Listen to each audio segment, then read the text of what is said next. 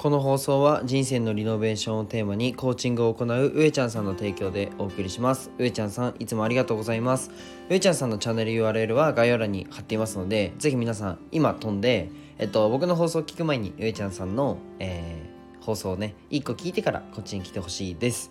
であの今日のテーマは「語れる分野を作れ」というテーマでお話ししたいと思うんですけどちょっと本題に入る前に一つ謝りたいことがあってちょっと本当に申し訳ないんですけどあのー、僕2425にチョコ配るっていう風に言ってたじゃないですか。僕の絵がプティリスさん。えっと、チョコのロースイーツ屋さんの、えっと、プティリスさんと僕の全国選抜された絵がコラボしてえっとチョコをね子供たちに配ろうっていうのをやるっていう風に言ったと思うんですけど今新潟雪じゃないですか。でプティリス新潟にあるんですよ。でちょっと発送が今できない状況であの交通便が全て止まっちゃってて、まあ、停電とかもなったりだとかしててちょっとチョコを配れる状況にないんですよね。なのでまああの申し訳ないと。ここでちょっと一つ謝らせていただきたいなっていうふうに思います。でもぶっちゃけねあの謝ってますけど僕も悪くないしそのプテリスのオグさんも悪くないんですよ。あの雪なんですよ悪いの。なのでちょっとご理解の方いただきたいです。っていうのが冒頭に一つ言いたかったです。はい。で僕は、まあ、世界一の医療施設を作ることを目的に事業をいくつかやりつつ看護師もやってるひじりです。でこのラジオは1.2倍速で聞くのをお勧めします。えっと今日のテーマは、まあ、語れる分野を絶対に作った方がいいよっていう内容で、えー、お送りしたいと思うんですけど、まあ、いきなりねちょっと質問から入ってちょっと気持ち悪いと思うんですけど、まあ、皆さんが語れる分野って何かありますか？本当に何でもいいのでコメントしてみてください。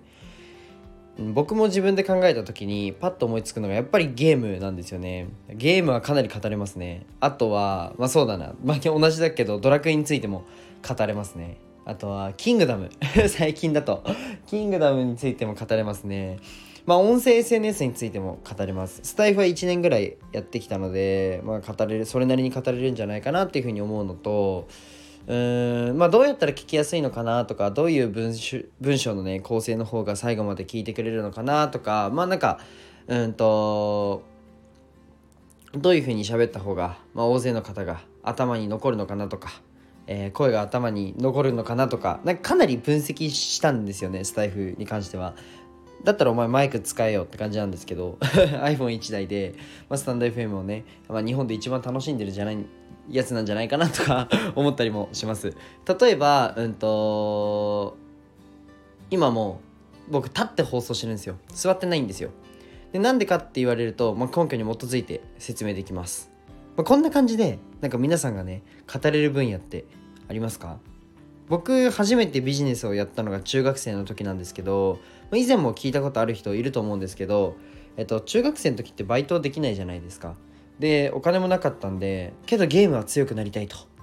でもね課金税に勝てないんですよ。はい、課金してる大人に勝てないんですよね。その PS プレイングスキルでその技術で勝てても課金税に勝てないんですよ。で課金しないと越えられない壁ってどうしても出てくるゲームででそいつらに勝つためにはゲームで稼ぐしかないってなったんですよね。うん。そこで僕はなんか地道になんかレベル上げするのとか好きなんですよ。なんかそういう地道に継続する系は得意だったんでスタイフも毎日続けてるじゃないですか。とか言って昨日ちょっと 昨日ちょっと放送してないんですけどまあなんかえっとそうだな。8年間ぐらい毎夕方走ったりとかそういうなんか地道なねあの積み上げ系が得意なんですよ。でレベル上げが得意だったんですけど、まあ、なのでゲームの中の掲示板で、まあ、大人捕まえてレベル上げの代行しますって言ってまあ iTunes カードくださいとかなんかも言ったりしてうんとまあ何回もね逃げられたりしたんですけど、まあ、レベル上げの手伝いをねしても逃げられちゃったっていうのは何度もあるんですけどまあ iTunes カードもらえたこともあるんですよ、うん、でさらに、まあ、ゲーム内でねお金の代わりになるアイテムがあってなんだっけなちょっと名前忘れちゃったボーロみたいな名前だったんですけど、まあ、今で言うとなんかビットコインみたいな感じでそのゲームの中でそれが通貨になってるっていう感じのアイテムがあったんですよ。一つ大体100円だったんですよね。っていう価値がつけられてたアイテムがあってでずっとそのアイテムのその値段を見てると、えっと、価値が変動してるってことが分かったんですよ。なんか90円で1個買える時もあったし120円の時もあったんですよ、まあ、なので iTunes カードの、うんと、レベル上げ代行でレベル上げの代行で稼いだお金で、まあ、例えば5000円分5000円分稼いだらそのアイテムが90円の時に90円で売られてる時にもう5000円分買うんですよ。大体55個ぐらい買うんですけどそれでそのアイテムが120円くらいの価値になった時にも全部売るんですよ。そうすると6600円くらいになって戻ってくるんですよ。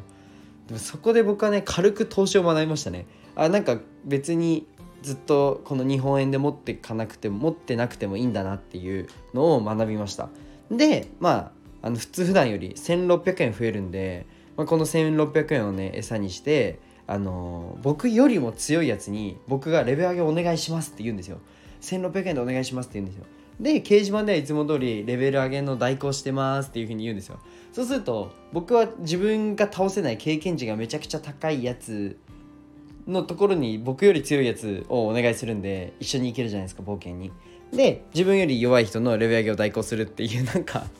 そういうあれですね。自分が何もやらなくてもあのお金が入るっていう仕組みをゲームの中で作ってましたね。はい、まあ、そうすると応募が殺到するんで、まあ、僕はそのゲームのねアイテムの福利で儲かった部分を使って自分より使いやつをや強いやつを雇うっていうのを、はい、やってました。なんか今のあの理解できなかった方はなんか、はい、レターでください。多分声だけだと今の説明ちょっとあれだったかもしれないんですけど、まあ、そんなこんなで、まあ、自分よりも効率よくレベル上げできるので、まあ、もっと多くのお金を下からもらえるんですよね。こうやって生きてきました僕は。当時はねそれがビジネスだっていうことも知らなかったし雇用だなっていうことも知らなかったしうんお金でいうとこの福利だな投資だなっていうことも分かんなかったんですけどなんか今ねそういう感覚が若干残ってるんですよね。うん。で今僕結構語ってませんでした。もういつもなんですけど、はい、だいぶ語ってましたよね。でこの部分が自分の強みになるんですよ。で皆さんも絶対にあると思います強みを見つけようって思うと難しいんで語れる部分を見つけようって思ってくださいそれがかなり仕事に活かせますはい。ぜひ試してみてください。じゃあ今日はね、この辺で放送終わりたいと思うんですけど、今ね、えっと、無料の SNS コンサルをやってます。ま、どうやって伸ばすのとか、どうやってマネタイズしてるのっていうのをね、無料で学びたい方はぜひご連絡ください。じゃあ今日はこの辺で終わりたいと思います。じゃあ、バイバイ。